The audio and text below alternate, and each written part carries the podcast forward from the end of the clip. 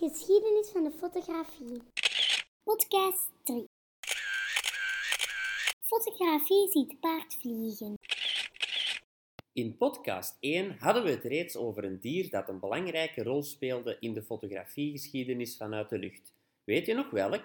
Ja, een duif die foto's uit de lucht maakte, toch? Goed onthouden. In deze podcast gaan we het over een ander dier hebben dat voor een nieuwe ontwikkeling zorgde. En dat in de 19e eeuw. Het is trouwens jouw lievelingsdier. Een paard? Ja, vandaag gaan we een verhaal vertellen waarin een paard de hoofdrol speelt. Ik neem jullie mee naar het einde van de 19e eeuw, waar er in de fotografie een voortdurende opeenvolging van kleinere en grotere technische verbeteringen of vernieuwingen waren. Een van de grootste ontwikkelingen rond 1880 waren de zogenaamde droge glasplaten waarop foto's gemaakt werden. In de jaren daarvoor waren het nog natte glasplaten. Wat denk je dat het voordeel van droge glasplaten is? Dat het plaat niet meer nat, nat moest blijven. En dus niet meteen ontwikkeld worden. Knap, hoe weet je dat allemaal? Omdat jij mijn tekst schrijft, onnozelaar. Doordat platen niet meer meteen ontwikkeld moesten worden en de lichtgevoeligheid hoger was, kon men voor het eerst snel bewegende onderwerpen vastleggen. Door de droge platen werd fotografie ook voor bijna iedereen toegankelijk. Je kon nu je geprepareerde platen in je camera plaatsen en belichten en ze later door iemand anders laten ontwikkelen. Vanaf toen kreeg je ook de eerste reiscamera's, omdat mensen nu een camera mee op vakantie konden nemen en er foto's op laten konden maken. Vanaf die periode vinden we daarom ook pas echt veel gezin- en vakantiefoto's die door amateurs gemaakt werden. Oké, maar wat heeft dat nu met paarden te maken? De evolutie van een natte naar droge glasplaat, waarbij je eenvoudiger bewegende onderwerpen op foto kon vastleggen, is belangrijk in het verhaal over het paard dat ik nu ga vertellen.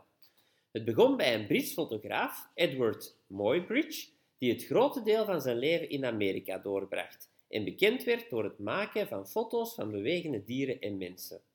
In de vroege jaren 1870 kreeg Muybridge van de rijke Leland Stamford, oud-gouverneur van Californië, de opdracht om foto's te maken van zijn renpaarden. De snelle bewegingen die een paard maakt, kon je moeilijk met het oog volgen en daarom moest de camera ze vastleggen. Door hun bewegingen beter te kunnen bestuderen, kon de eigenaar van de renpaarden hun prestaties verbeteren. Maar eigenlijk ging het meer om een weddenschap.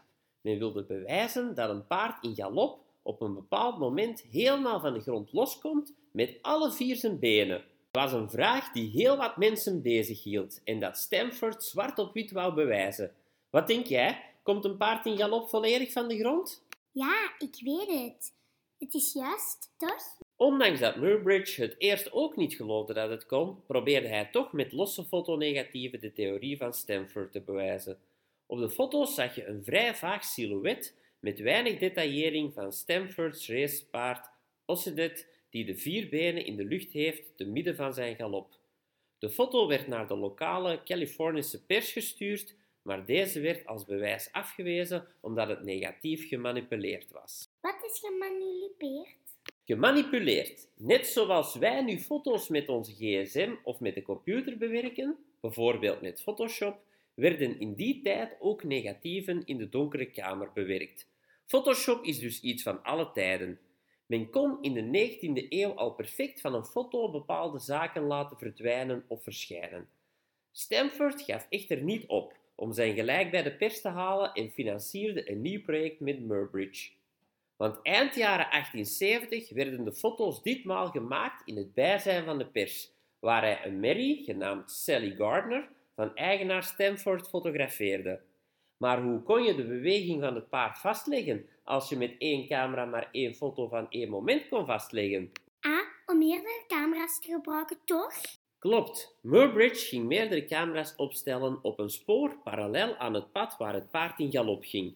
Elke camera stond ongeveer op een afstand van 69 centimeter van elkaar. Hoe maakte elke camera op het juiste moment een foto? De sluiters van de camera's werden bediend door een soort struikeldraad die automatisch afging doordat de hoeven van het paard passeerden. De camera's gingen zo'n 25ste van een seconde na elkaar af en elke foto werd op de camera een duizendste seconde later genomen.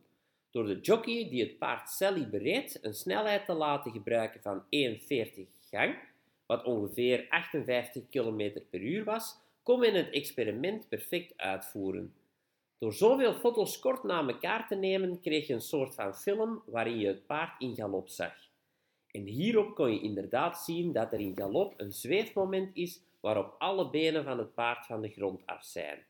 Doordat de foto's ter plekke ontwikkeld werden en de pers het zelf met eigen ogen kon vaststellen, waren ze overtuigd van de betrouwbaarheid van de foto's en was het officieel bewezen dat een paard in galop volledig van de grond komt. Zo zie je maar weer dat fotografie van groot belang is bij de wetenschap, want hoe kan je anders wetenschappelijke theorieën bewijzen die het nog niet konden waarnemen? En heeft hij dan eigenlijk ook de eerste film uitgevonden? Eigenlijk kan je zeggen dat hij er toch een heel belangrijke rol in had. Door zijn foto's snel achter elkaar te tonen in een presentatie die hij gaf op een soort van filmtentoonstelling, kon hij ze als bewegend beeld laten zien.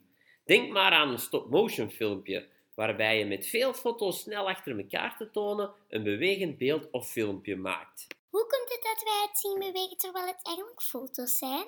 Omdat de foto's zo snel achter elkaar getoond worden, kunnen onze hersenen ze niet meer als afzonderlijk beeld zien en gaan ze deze automatisch met elkaar verbinden, waardoor we ze als bewegend beeld zien. Zo, nu kennen we weer al een belangrijk persoon uit de geschiedenis van de fotografie, namelijk Edward Muybridge, die met een korte belichtingstijd foto's kon maken, als eerste snel werkende mechanische sluiters gebruikte en beweging aan beelden kon geven.